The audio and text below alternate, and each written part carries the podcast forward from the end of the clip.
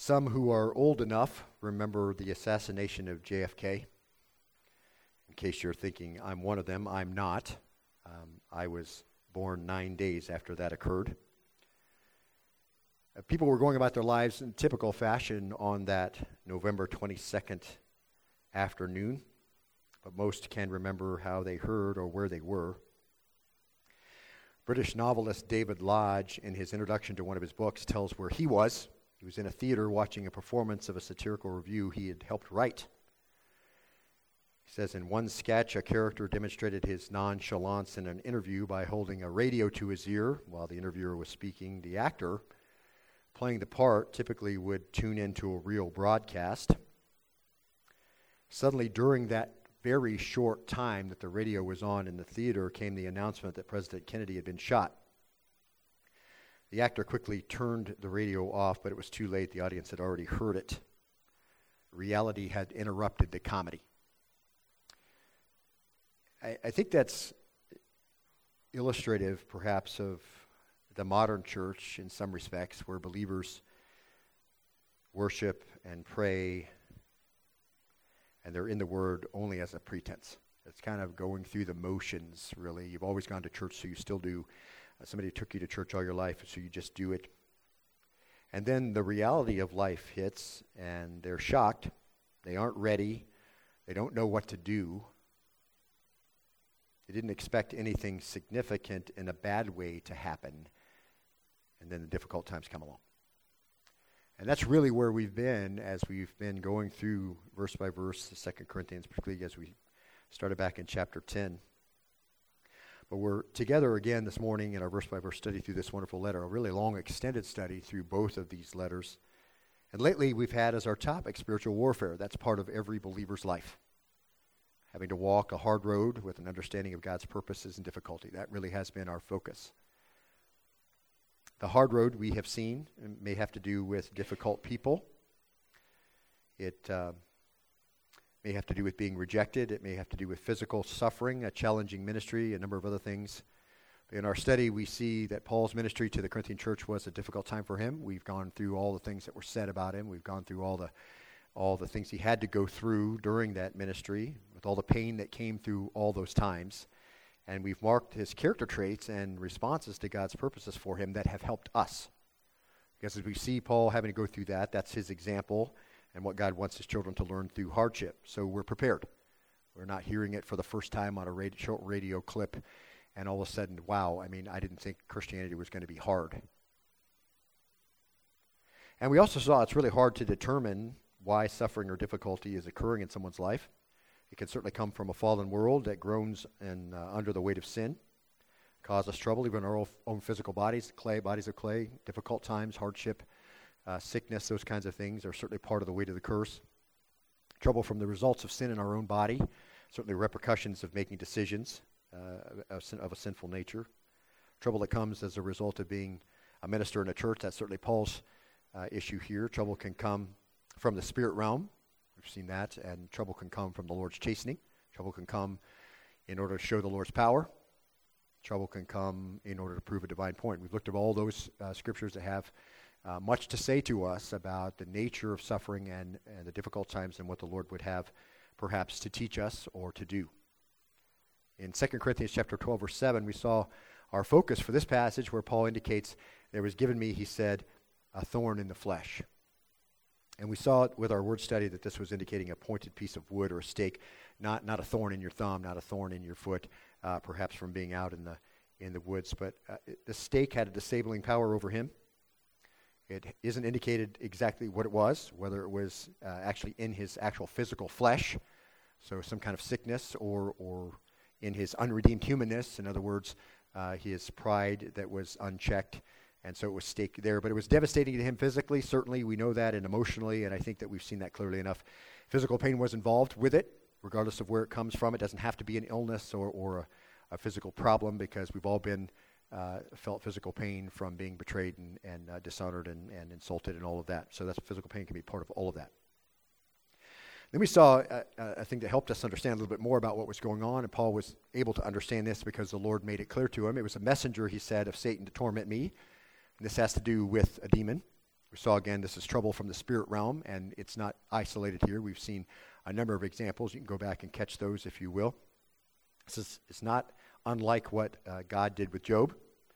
Uh, we've seen that there are times when God releases Satan to do his own work in the life of his own people. And there are times when God allows demons to go in and tear up the things we're really trying to do, because he has a purpose that can only be accomplished by that. And that appears to be the issue here.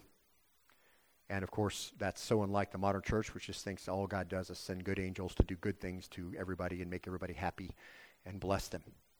But we see that that's not always the case, and certainly uh, that is not the case here.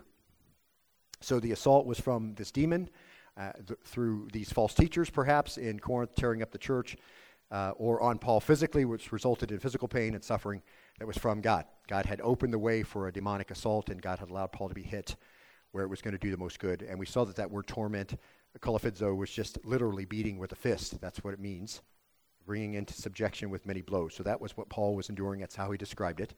Doesn't sound fun, and the indication's plain. Paul was being assaulted by a demon to keep his pride in check. So there were limits, of course, on what the demon can do. We looked at all of that because they're still under God's control, but God had allowed it. Maybe it's continually the stirring up of trouble inside the church, which Paul was powerless to do anything about, or maybe it's something else physically with Paul, but Paul knows it's from the Lord. And he says in verse eight, he says, concerning this, I implored the Lord three times that it might leave me. Obviously, Paul did not enjoy the beating he was taking either, any more than you and I would.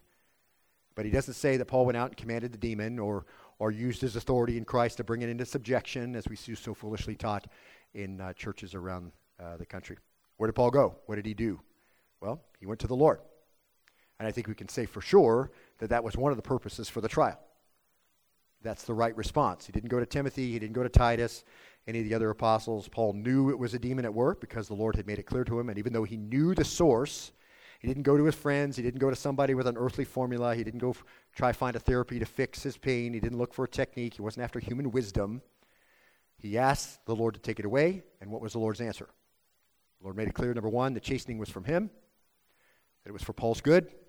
God wasn't going to take it away, and perhaps it had even been on Paul since he returned from his trip to heaven, and God's purposes would prevail in Paul's ministry.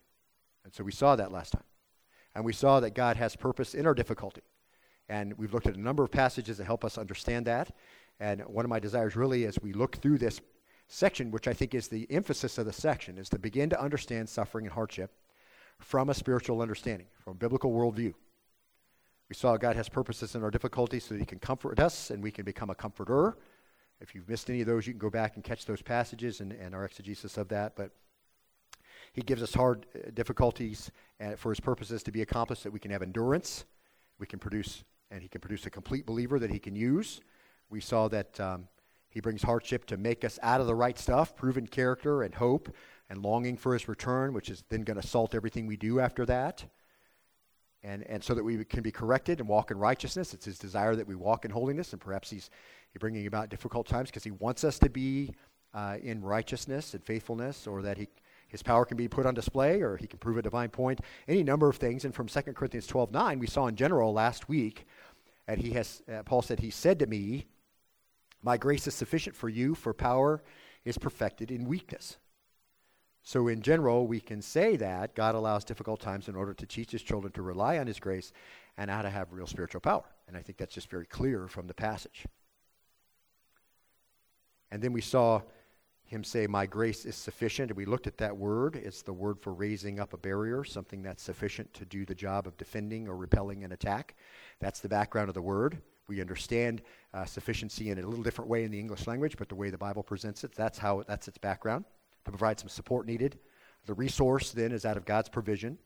So God said to Paul, this is how you can understand that section, my grace is more than strong enough to keep you, it's strong enough to protect you, it's strong enough to empower you. And of course, that threw the light on that marvelous word grace, and we spent most of our time last week looking at that. We won't do that again. But that wonderful Greek word used one hundred fifty-five times in the New Testament, and we spent a lot of time on that last week, two weeks ago, but this is talking about not common grace, which is just how God pours out his goodness on everybody, regardless of their spiritual condition, but special grace, the uncommon grace of salvation. This is what this grace that Paul's talking about is. My grace is sufficient. The forgiveness of sin, and then all the blessings that are God's in the heavenlies and then are bestowed on us and held for us, uh, that, that goes through sanctification and glorification. God is generous to undeserving, unworthy sinners. We spent a lot of time talking about that as we as we worship the Lord musically. He's generous to those who are in Christ from the time of their salvation on into forever, and he'll always be that way. This is God's favor. This is God's goodness. This is the, the John one sixteen kind of grace. For his from his fullness we have all received, and grace upon grace. We've received the fullness of Christ, which is the image of God full of grace, and we get that grace upon grace. So those of us who know God through faith in Christ are the recipients of the outpouring of God's continual blessing and his favor. Not because, not to make us prosperous, not to make us healthy, not to make us our life fun and happy and padded, but simply to supply for all our needs, and in this context with Paul, in a difficult time.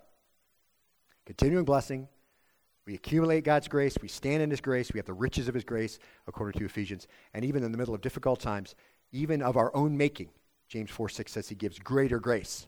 So God isn't stingy with his grace. We saw that when it comes to common grace, he isn't stingy, and he isn't stingy when it comes to special grace and sanctification and the gifts and the glorification, all that. God certainly has the power to do all of that. He understands how to apply it. He certainly had the power, we saw last time, to relieve Paul of his difficulty. Paul could have said, please deliver me, and he certainly could have. And he certainly probably has done that with you. He's delivered you from a difficult time. He took you through it temporarily and brought you out of it. And perhaps uh, he has the power now to take away. We know he has the power to take away your hardship. Maybe he will. But in this case, what does he say to Paul? Second Corinthians twelve nine.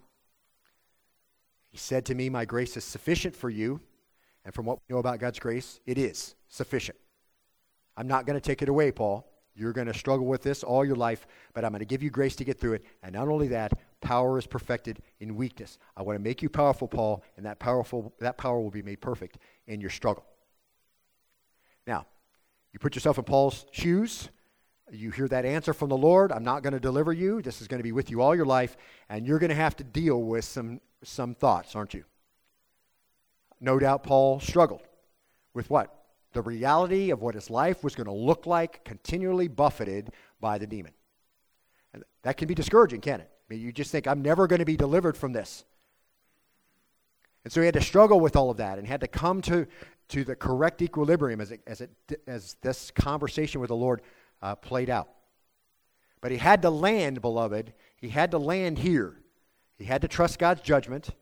He had to trust God's purposes. He had to trust God's plan in all of this. And he had to trust God's love for him. He trusted that God knew him better, mark it, than he knew himself, and thus what was best for him. And this is where we have to land. We're going to talk about that today and how we can land there. And we can certainly say for all of the types of troubles that come our way, right? We can say that. And so the difficulty, like all types of difficulties through God's grace, resulted in, for Paul, his sanctification. That's what God wants in difficulty. And there is that perfecting grace of God. He's not content that we stay where we are. And now look at verse ten, Second Corinthians twelve ten. Therefore, I'm well content with weaknesses, insults, distresses, persecutions, difficulties for Christ's sake. For when I'm weak, then I am strong. And that word well content, yodakeo, yo is well, and dakeo is to think. And that's where we ended last time. So what was the issue? The issue is he's not taking pleasure in the pain. He didn't enjoy the beating the demon was giving him. You don't enjoy difficult times you're having to go through. Physical struggles, hardships, financial issues, relationship issues, job issues. Um, he's just thinking about it the right way. See, if you're going to trust God's judgment, trust God's purposes, trust his plan for all this, trust his love for you, trust that God knows you better than you know yourself, and so he knows what's good for you, then that's a, that's a struggle in the mind first, isn't it? That's thinking correctly about all of that. Not taking pleasure in the pain, he's just thinking rightly about it, and that's the key. And he has won the battle of the mind that's waged over feelings and, and the sense of what I deserve and why me and, and blaming someone else or something for your trouble. See, that is not what the Lord wants. That's not the response he wants. Paul is looking through all of that and seeing God's purposes and seeing the real source of the problem and the difficult people. And he sees it's the grace of God, not content to leave him where he is, but intent to bring him to completeness, lacking nothing. See? And these are the kinds of deep answers that Scripture brings to suffering and difficulty. Because, beloved, and, and I think that you'll understand this as we get into it, some would suggest that when you get to the deep things, you have to turn away from the scripture because the scripture is only good for superficial things. If you have some hard things to deal with, you've got to turn to psychology or psychiatry and therapy and counseling and even medication. And you have to fill the lack in our Christian life with some human insight or human wisdom. And beloved, I would just say to the, you to this to you in the modern church, most people have bought into the idea that the serious problems that Christians have are beyond the realm of the spiritual. And and I can tell you that that's the case in society because every uh, every year I get three or four calls from psychiatry and counseling sessions or uh, places around here, and here's what they'll say. We just wanted to be a resource with you in case the problems are beyond you, and you can just refer them to us. And so by default, then, you're saying that the difficulties must be beyond the realm of the power of God. This is what you have to be saying. If you're saying that it's only these certain things that the Bible can deal with and everything else has to go to human wisdom. And they're beyond grace. And they're beyond prayer and scripture. And they require human wisdom to get to the bottom of it. And, and the folly of that thinking is very clearly presented to us in James chapter one, verse two. James says this, "Consider it all joy, my brethren, when you encounter various trials." Now, you're not going to love the hardship, okay? But when you see it coming, you can count it joy. Why? Knowing that the testing of your faith, so that doesn't sound good, right? That I'm going to have my faith tested because it's a trial. But the testing of your faith produces endurance, and let endurance have its perfect result so that you may be perfect and complete, lacking nothing. So count it joy when you come into hardship. Why? Because the Lord is going to make you into the kind of person he really needs you to be. Perfect and complete, lacking nothing. Now mark this, verse five. "But if any of you lacks wisdom, let him ask of God, who gives to all generously and without reproach, and it will be given to him." So, in other words, you're having a hard time, you see the difficult time approaching, you're not sure how to think about it and how you should go about handling it, and you go to the Lord and you say, "Lord, I really need some help in dealing with this issue." The Lord is not going to say, "Seriously, you've been saved for fifty-four years and you don't know this yet?" He's not going to say that. He's not going to say to you, I mean, this is common. People already know this all over the place and you don't know it. You're a teacher and you don't know this? It's not going to be that. You're having a hard time. You need wisdom. You need to understand how to go about it. Ask God. He's not going to reproach you. And then, mark this. There has to be some confidence in place that you're going to get the answers you need and that God is able to provide for you the answers you need. That's the whole point of verse six. So verse six says, "But he must ask in faith without any doubting." So you're not sure what's going to happen. You're not sure how you're going to handle it. You need some wisdom, and you're asking in faith without doubting. "For the one who doubts is like the surf of the sea, driven and tossed by the wind. For that man ought not to expect he'll receive anything from the Lord, being a double-minded man, unstable in all his ways." You see the context of that whole thing, right? Trouble's coming. You're not sure how to handle it. You're asking the Lord for wisdom. And then it can't be, "Well, this is a really tough thing, so maybe you can help me with it, Lord." I'm not sure you can. Because what will you get from the Lord? Nothing. Because you're double-minded and unstable. If you're unsure you have what you need in the Lord, then you won't get what you need. The Lord doesn't play second fiddle to human imaginations. We see much the same thing in, as Paul wrote a letter to the church in Colossae in Colossians two six. He says, "Therefore, as you've received Christ Jesus the Lord, so walk in him." That's pretty straightforward, right? I mean, if you had to sum up Christianity in, in one sentence, that would be it, right? You came to faith in Christ, walk with Jesus. Right? We say that all the time. That's how it should be. Just really straightforward. "Having been firmly rooted and now being built up in him." So you were rooted in Christ. You died with Christ. You rose with Christ. You live together with him. Okay, you've rooted. Now being built up in him. So a constant sanctification going on where you begin to resemble more of Jesus in your life, and established in your faith just as you were instructed, and overflowing with gratitude. So again, some symptoms of being a believer, right? You're going to grow. And and and you're going to follow the instruction of the Word of God, and you're overflowing with gratitude, right? Because of you didn't deserve it, and we just sang about all of that. So you're anchored firmly, you're growing. Verse eight says, "See to it that no one takes you captive through philosophy and empty deception." So you see the context? You've been anchored in Christ, you're growing in Christ, you receive instruction, and you've got uh, great gratitude for what the Lord has done. And then make sure don't don't let anybody take you captive through philosophy and empty deception. Where does it come from, beloved? according to the tradition of men, according to the elementary principles of the world, rather than according to Christ.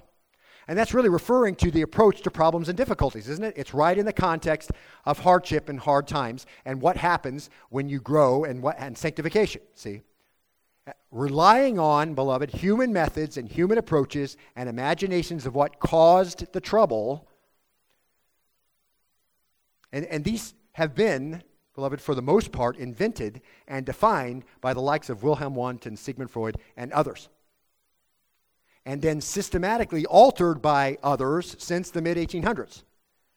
Psychology is offered as the source of power in solving the deep problems, and imagine it, while divine grace is adequate only for the shallower ones.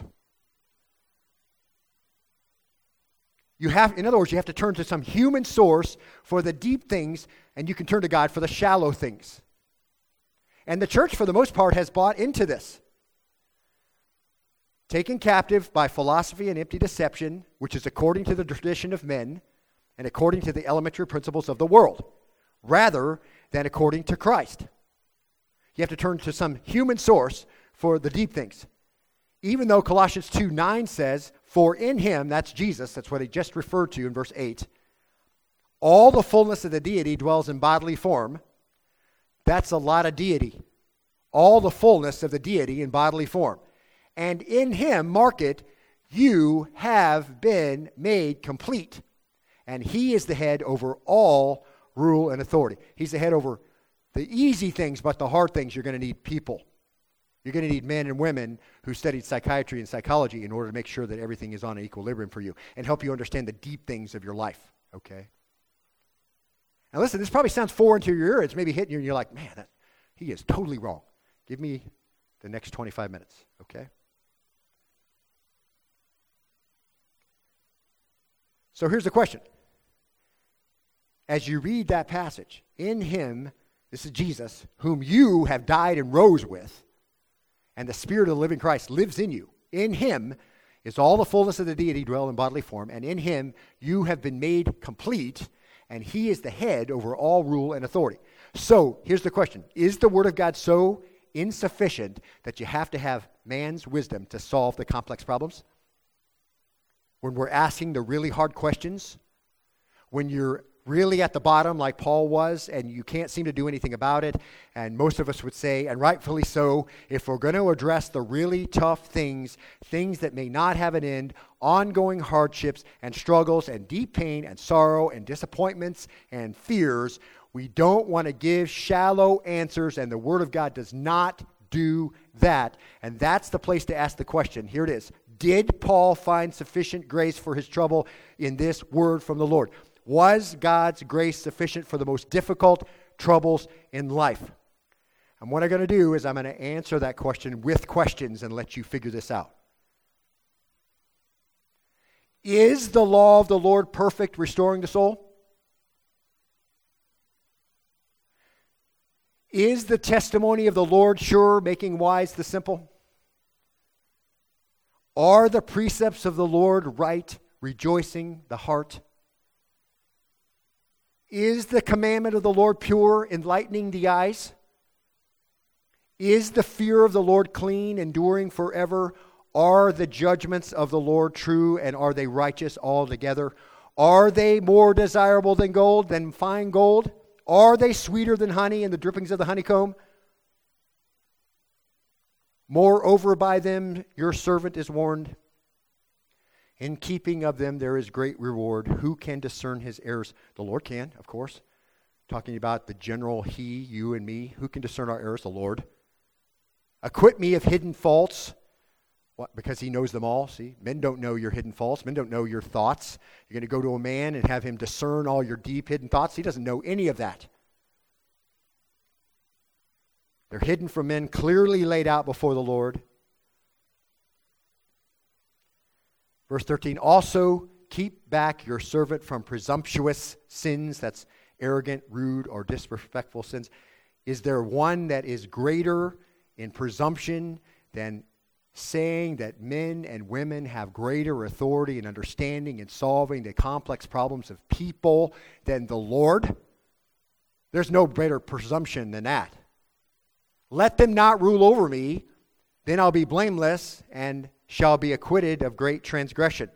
Let the words of my mouth and the meditation of my heart be acceptable in your sight, O Lord, my rock and my redeemer. Why? Because he knows all of them, doesn't he?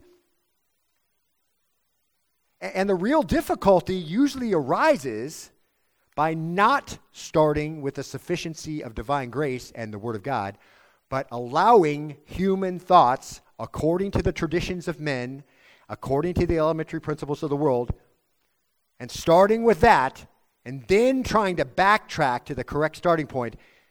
And it's immensely complicated by man's intervention and man's thought processes and man's treatments.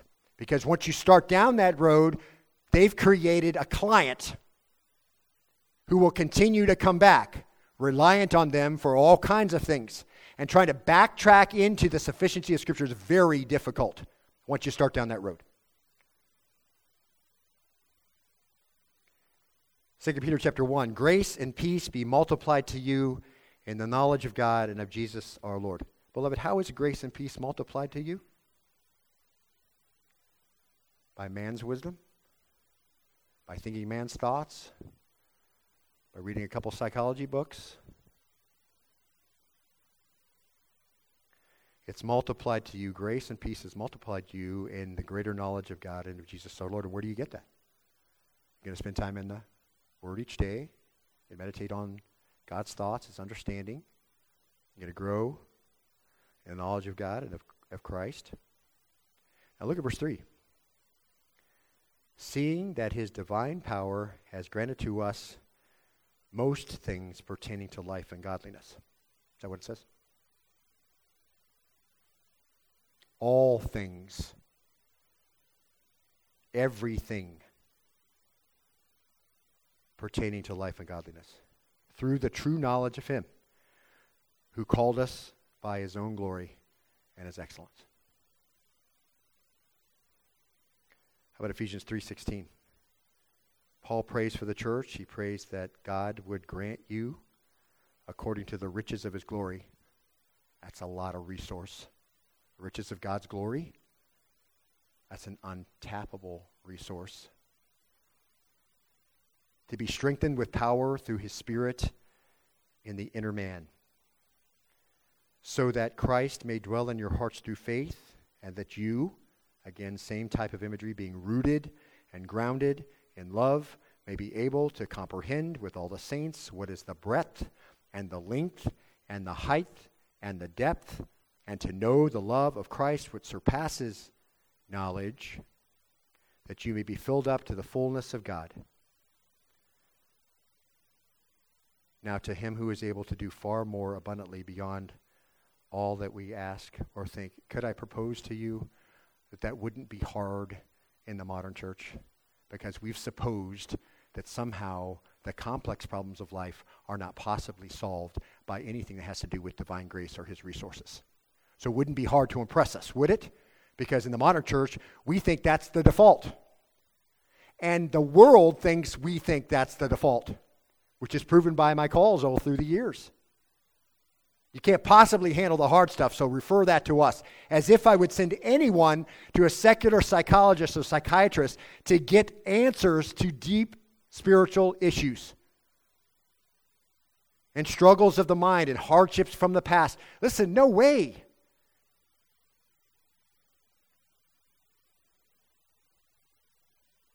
Now to Him who is able to do far more abundantly beyond all that we ask or think, according to the power that works within us. That is huge power. And not for some divine miracle, not for you to lay hands on somebody and somehow they're healed. The Lord isn't doing that anymore. It's just simply He's given you the resource, and I think you've seen this, see? So here's the question. Is the breadth and the length and the height and the depth of the love of Christ, which surpasses knowledge, so deficient that it can't give us the resource and resolve to handle anything but trivial stuff? Is the fullness of God so weak and insufficient that it can only help us deal with the most minor of problems, and so we need man's wisdom and man's insight for everything else? That's absurd, isn't it? When you say it that way, it's hard to even say it. is the bundle of divine supplies we've received in salvation, which enable us to be strengthened with power through His Spirit in the inner man, impotent at any other point in our life? It's a rhetorical question, and what's the answer? No. But I think that we have to solve this issue first if we're going to move on into difficult times and say, okay, the Lord is sufficient for this. Was Peter wrong when he said, seeing that His divine power has granted to us everything pertaining to life and godliness? Was he wrong? Through the true knowledge of Him who called us by His own glory and His excellence? Was Paul wrong and way too shallow and simple-minded when he said to the Corinthians in First Corinthians two twelve, now we have received not the spirit of the world, but the Spirit who's from God, so that we may know the things freely given to us by God, which things we also speak, not in words taught by human wisdom, but in those taught by the Spirit, combining spiritual thoughts and spiritual words. Listen, beloved, it's not shallow to say to someone that God's word and His grace is sufficient for the issues of life. That's not shallow. It's not shallow to point believers to the Word of God for comfort and for understanding and listen, and to help each other with the gifts the Holy Spirit gives to every believer. He has comforted you, and you can comfort other people. He has taken you through trials and made you complete, and you can help other people in their endurance. Do you see? The Lord has equipped the church to do what it's supposed to do, but we're so conditioned that it can't possibly mean anything that's more complex than just a little bit of a, you know, a thought life problem or whatever, right?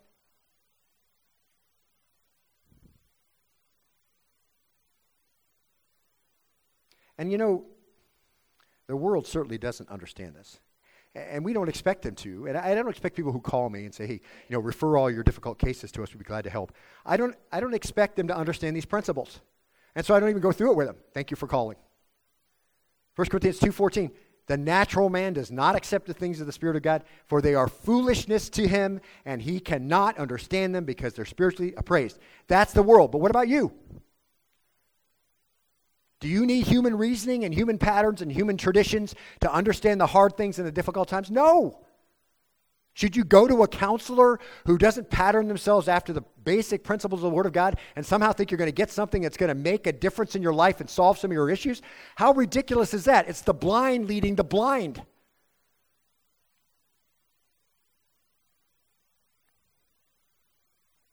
First Corinthians two fifteen. The world doesn't understand, but he who is spiritual, what? Appraises all things, right? Yet he himself is appraised by no one. For who has known the mind of the Lord that He will instruct him? Nobody. But we have the mind of Sigmund Freud, Doctor Oz, and Doctor Phil? No. Christ. I mean, you know, First Corinthians two fifteen. Would you think the one who made you knows you best, right? Psalm one thirty-nine, one, it says, um, Lord, you have searched me, and you kind of know me.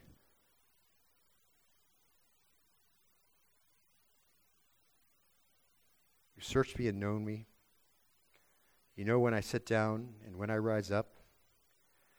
You understand my thought from afar. There's nothing that you're going to think the Lord doesn't understand already, and He knows the root of all those thoughts. That's comforting, isn't it? You scrutinize my path and my lying down, and are intimately acquainted with all my ways, even before there is a word on my tongue. Behold, O Lord, you know it all. Beloved, you are under the Lord's microscope. What is it about you that is not handleable from the Word of God and the Spirit of grace and the resources that are there? What is it?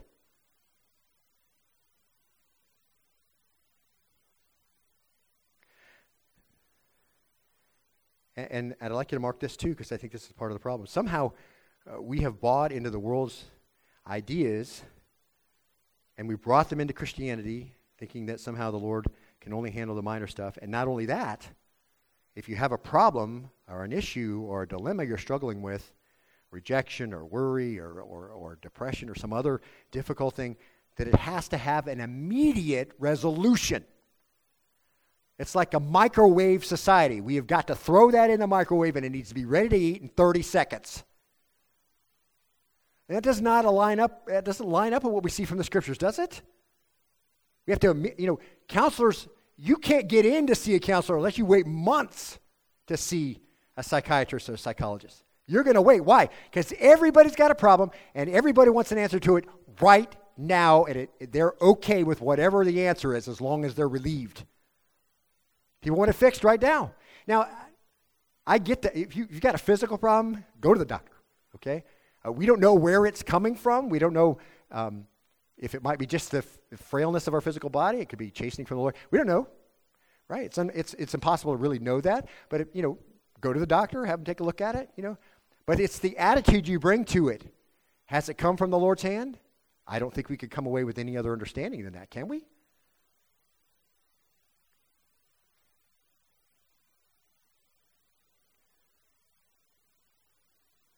I think believers should be able to see, you know, with issues with relationships, with betrayal, with, with health issues, uh, there has to be a quick fix. People want to fix now, but I think believers should be able to see, with all the examples and the types of trouble and where they might arise, that the right perspective is to understand that the trouble is part of life.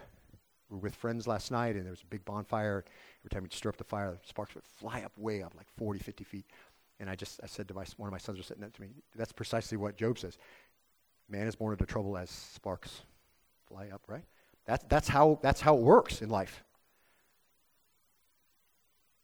And looking for a quick solution really preempts trying to discern what God is desiring to do in the middle of it. I'm not saying don't go, and if it's a physical issue, go go have it checked out. But God's trying to do something too in the middle of it, okay?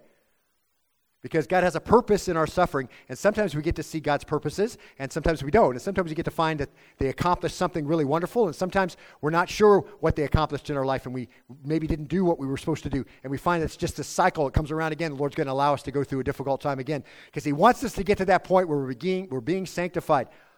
But sometimes we'll get to the end of it, and it's been a spiritual high point, right? It's like Job. He didn't know that he was a subject of a debate in heaven, and he didn't know he was the, the proof that people follow the Lord regardless of whether he makes their life cushy or not. And he got to the end of it. He still didn't know.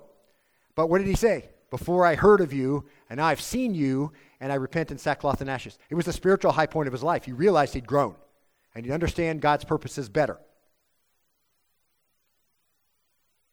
And, and we certainly shouldn't conclude uh, because of it that, that God doesn't really love us. Somehow saying, well, you must not really love me, Lord. It's kind of unfair that you've let all this happen. I mean, I've been a really faithful servant of yours.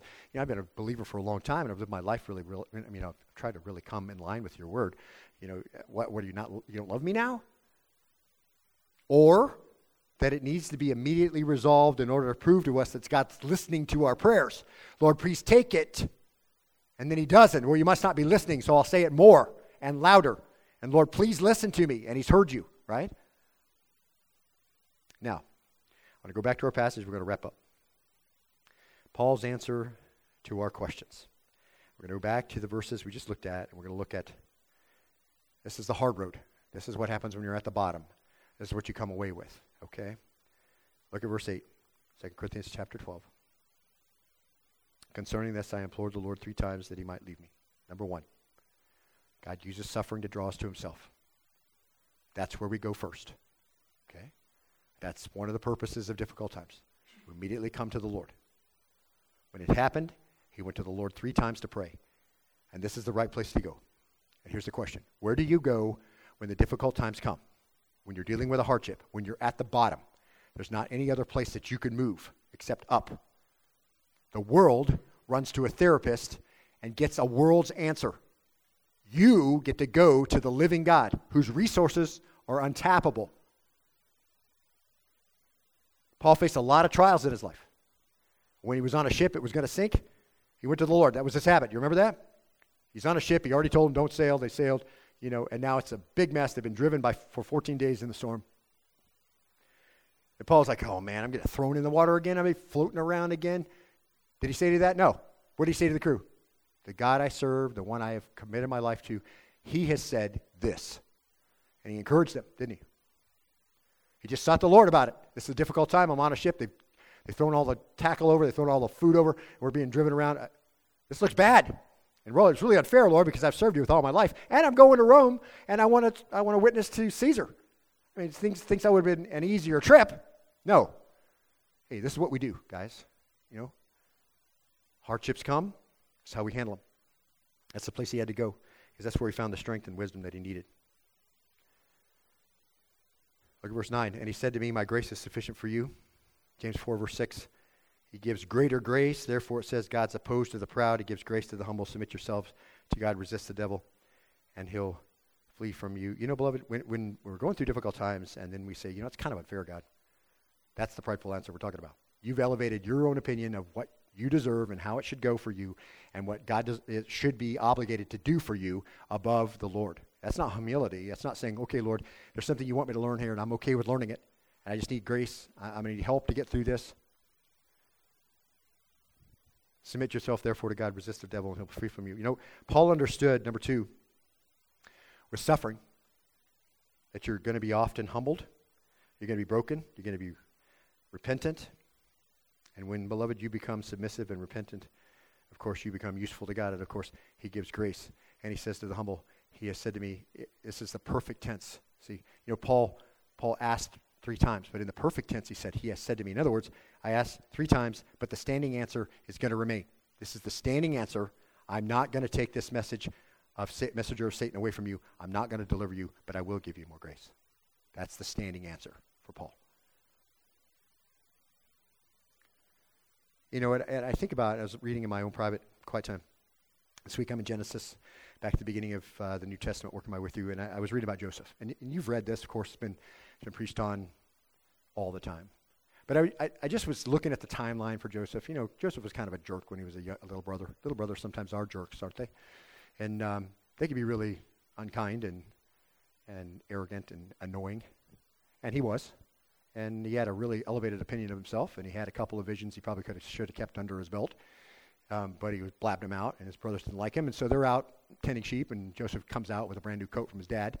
And it didn't help that his dad really liked him more than he liked everybody else. And so he show, he's coming up in this and let's throw him in a pit and kill him. That's nice. You know, you've gotten really under your sibling's skin. When they, when they see you, they say, we're going to throw him in a pit and we're going to kill him. Instead of, wow, he's coming, you know, let's talk it. No. Let's see how quickly we can get rid of him. They threw him in a pit, but they didn't kill him. What did they do? They sold him to slavery. So here's Joseph, easy to say, in the pit. You know, Lord, I've been kind of faithful. I've really been faithful to you. You know, I've, I'm walking in holiness. You know, I I love you, you know. And now I'm in a pit, and now I'm on my way to Egypt, and I'm going to be a slave. And then he gets put in a house, and he's a slave, and he's faithful to the Lord, right? And I'm summing it up, giving you Kurt's Cliff's notes. Faithful. He's so faithful in the house as a slave that the guy he's working for doesn't have to worry about anything. Takes care of everything in the house. And the house has prospered, it says, in the New Testament, or in the Old Testament, because Joseph was faithful, and the Lord blessed him, the house was prospered. And this guy who's a slave owner has a really crummy wife, and she thinks Joseph's something. And so she tries to entice him, and he's like, no, and they're like, no, and like, no. And then she grabs his coat, and he runs out. He gets thrown in the slammer, imprisoned, and he goes straight from being a slave to being in prison, and he's still faithful. The Word of God says that he was faithful there, like he was in Potiphar's house, and everything in faithfulness, the Lord blessed all of that that went on. Prison guard put him in charge of all the prisoners. So he gets to know everybody, and two new people show up, and he they have dreams, and they're really concerned, and he tells what the dreams are, and they turn out true, and he says, hey, don't forget me when you go, you know, back up to the real world. And they do. You know for how long? Two more years. That's not very nice. Lord, really? Am I off your radar now? That's not what happened, right? Humble, waiting. And who would have thought that in two years he would go from prison, beard, nasty, dirty, in an hour to before the Pharaoh and vaulted to second in the land? Now, I'm not saying that's what the Lord's doing for you or for me. I'm not saying that any in any way the promises to Joseph translate to us and in our difficulty. I'm just saying the Lord opposes the proud. And Joseph was proud, wasn't he? But when he came out of the prison, he wasn't. And that's the issue, see? He opposes the proud.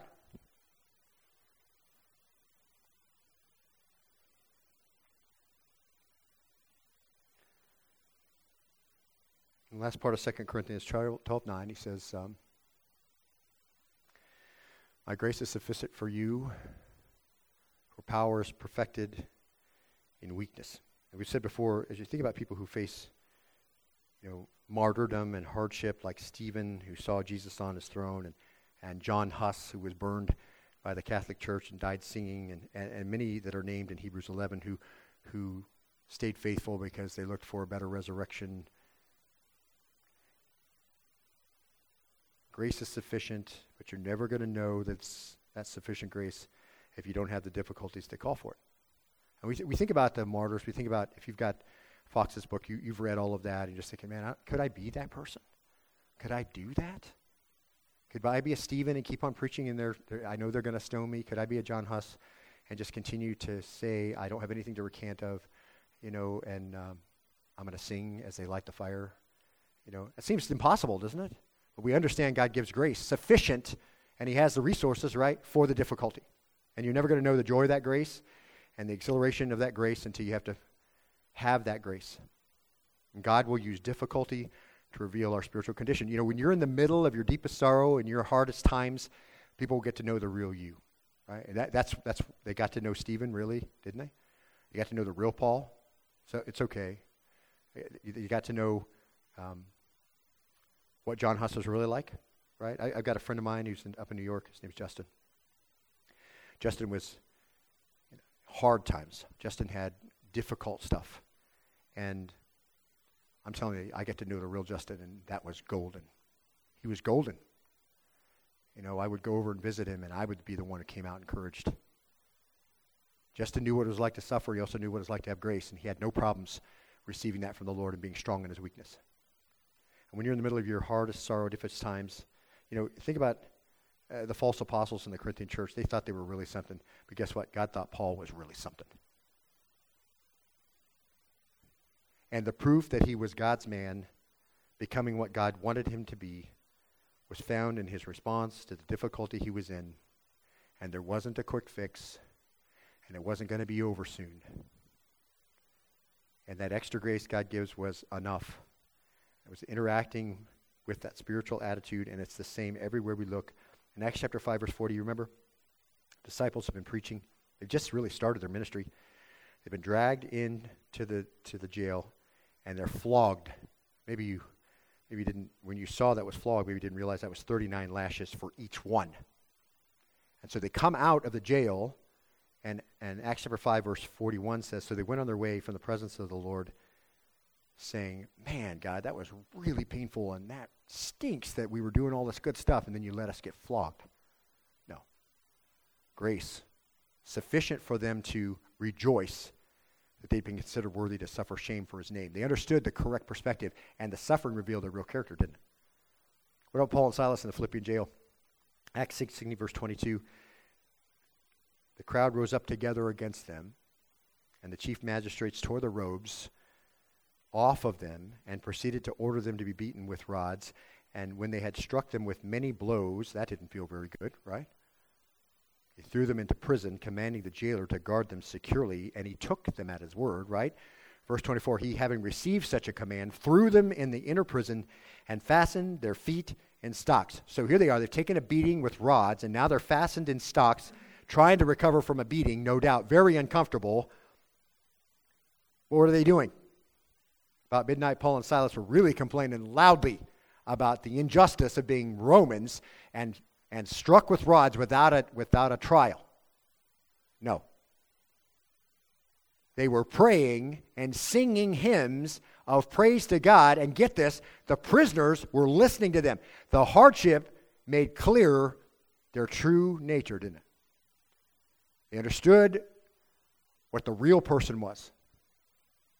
There's no secret to the rest of the prisoners what they were going through. They could obviously see the stri- stripes on their backs and the difficult oozing sores and all the things that were part of being flogged and being beaten. Grace upon grace. In time of trouble, we get to see the spiritual condition of Paul and Silas. And verse nine says, most gladly, therefore, I'll rather boast about my weaknesses so that the power of Christ may dwell in me. This is number four. God will use difficulty to show his power to deliver you from it or through it. First Corinthians ten thirteen. illustrates this so well. No temptation has taken you, but such is common to man. There's no difficulty, no hardship, no no enticement that's going to take you into a hardship is going to come on you, beloved. But such is common to man. It's common around the world. It's common through the ages. And God is faithful, of course he is, who is not, who will not allow you to be tempted beyond what you're able, but with a temptation provide a way of escape also, so that you'll be able to endure it. Is he any less capable in the middle of hardship than he is in the middle of good times? The Lord may allow trials into your life, but they're not outside his control, and he'll bring you through. See, he wants to accomplish his purposes. You know, and there's so many like this. I mean, do we have any doubt that God is able? Deuteronomy thirty-three twenty-six, there is none like the God of Israel, who rides the heavens to your help. He rides the heavens to your help. And through the skies in his majesty, the eternal God is a dwelling place, and underneath him are the everlasting arms. Joshua one nine, have I not commanded you? Be strong and courageous. Why? Don't tremble or be dismayed, because the Lord your God is with you wherever you go. God is a dwelling place. He comes to your help. He's ready to give you the grace to get through it or survive it and flourish into the person he wants to make, stepping up the grace that you need. See? And all these promises are promises of old, beloved. But we know Jesus was tempted just as we, yet without sin, stands ready to help, right? We understand that. And he makes intercession for us. Isaiah forty-three one. Catch this. But now, thus saith the Lord, your creator, O Jacob, and he who formed you, O Israel. Do not fear, for I have redeemed you. I've called you by name. You're mine. When you pass through the waters, I'll be with you. And through the rivers, they will not overflow you.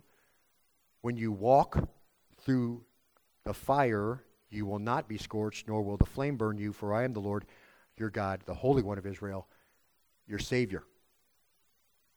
And beloved, could I just point out the obvious, that he didn't promise there wouldn't be any waters, that there wouldn't be any rivers and no fire. In fact, just the opposite, right? In the world, you're going to have trouble. Be of good cheer, I've overcome the world. Just promises to be there when we're going through it, see? And of course, the grace is there, poured out on us to the full, and it'll be sufficient as a bulwark and strong enough to provide us the support that we need. And so he says, as we close, therefore I'm well content with weaknesses, with insults, with distresses, with persecutions, with difficulties, for Christ's sake, for when I'm weak, then I'm strong. Well content. Yodakeo. I'm going to think, I think correctly about this. I'm not happy about the beating I'm taking. I don't really enjoy the pain. But I'm thinking that I've won the battle in my mind, and I'm way over the feelings of a sense of what I deserve, and I'm not going to raise up the why me's and the blaming someone or something. And, and he's exchanged those thoughts for what we saw today. I realize that difficult times draw me to God, and I'm glad for that. I realize difficult times will humble me and break me, and then I'm going to be useful. I realize difficult things uh, reveal my real spiritual content. I'm going to see who I really am in the middle of hard times. I realize difficult times are going to show your power to get me through or to deliver me. And then God will use difficulty and hardship to get you to the point where there's no more of you. And then he can begin to use his power in you to be effective. No more of you. Okay? That's hard for some of us, isn't it? Because we think we bring a lot to the table here. Got a lot of ability, got a lot of Uh, understanding, right? I mean, I, I got this, right? Paul says it's really about there being a lot less of me and God working through me. God says to Paul, if there's going to be anything of eternal value accomplished, it's going to have to be me working through you, so I'm going to use whatever it takes to get you to that point. So you see physical suffering, mental anguish, disappointment, unfulfillment. Mark it, beloved. Weaknesses, insults, distresses, persecutions, difficulties, failures, they create a pressure on you that produces power. It really does, because it just crushes you, right? It empties everything out of you that you think is good about you, doesn't it? When somebody insults you, doesn't it just squash you flat right where you thought you were really great? When somebody, when you're disappointed and things didn't turn out like you wanted, doesn't that just deflate you completely? You know, when there's unfulfillment, when there's we, you can't do what you used to do, you can't even do what you would hope you could do. When, you know, when there's distresses, when there's difficulties, things that are not going to stop, that's going to be part of your life forever. Doesn't that squash you flat and deflate you? It does, doesn't it? And in that there's power, see, because that's a pressure that produces power. And when that happens, we can become nothing but a clear channel through which the power of God can flow. That's precisely the effort that God is placing in this whole thing. See. So we have to change our mind about stuff, don't we? Did you complain about an insult this week? Did you complain about a distress, a disappointment? Did you ask the Lord to take away a difficulty and he hasn't yet, and you may be afraid that he won't take it? That's where you have to start. See, that's a change of mind, right? The Lord opposes the proud, but he gives grace to the humble. And you start then with worship and time in the Word and all that and going to church, moving from pretense to an engagement. So you're ready when that announcement comes, see? And your time in the Word needs to come with understanding and with reflection, and you'll be equipped for whatever comes without shock, without surprise, and you'll understand what the Lord's purposes are in it. And you'll become the person he's looking to make, and may the Lord bring that to your remembrance this next week. You bow with me in prayer. Lord, we thank you today for a time to be together, for the fellowship that comes around our relationship to your son Jesus, for the blessing it is to be a part of a church that's involved with ministry and, and meeting of needs, and doing the things that you've told us we to do. And Father, I pray that you'll use your word as you see fit. Help us to understand those things that we've talked about. Help us to evaluate correctly where we are as we evaluate what you can really do, and the power that's available through the Holy Spirit and the resources that are there to deal with the difficult things in life. We don't need the world's solutions. We don't need the world's evaluations. You've equipped the church to take care of the church, and you, it takes care of us through the power of your word and through your Holy Spirit working in the lives of people. So help us to be about that. We're not scared about difficult things. We're not scared of hardship. We're not scared when we're asked to give an answer for the hope that's in us. We're not scared when things are hard, and um, we can know, and what a relief it is to know that it comes from your hand, that you're not in any way capricious or unkind, but that you love us. You want to make sure that it's just you coming through and not ourselves. So Lord, we give you praise for all of that. We're so grateful that hardships draw us to you, make us humble and broken and useful, and it reveals our spiritual condition and shows your power and gets us to the point where it's you working through us. Use your word to make us different. Use your word to give us understanding and to grow, to be the mature church you can use to do the things you want to do through us. And we pray all this in the name of your son, Jesus, and all God's people said.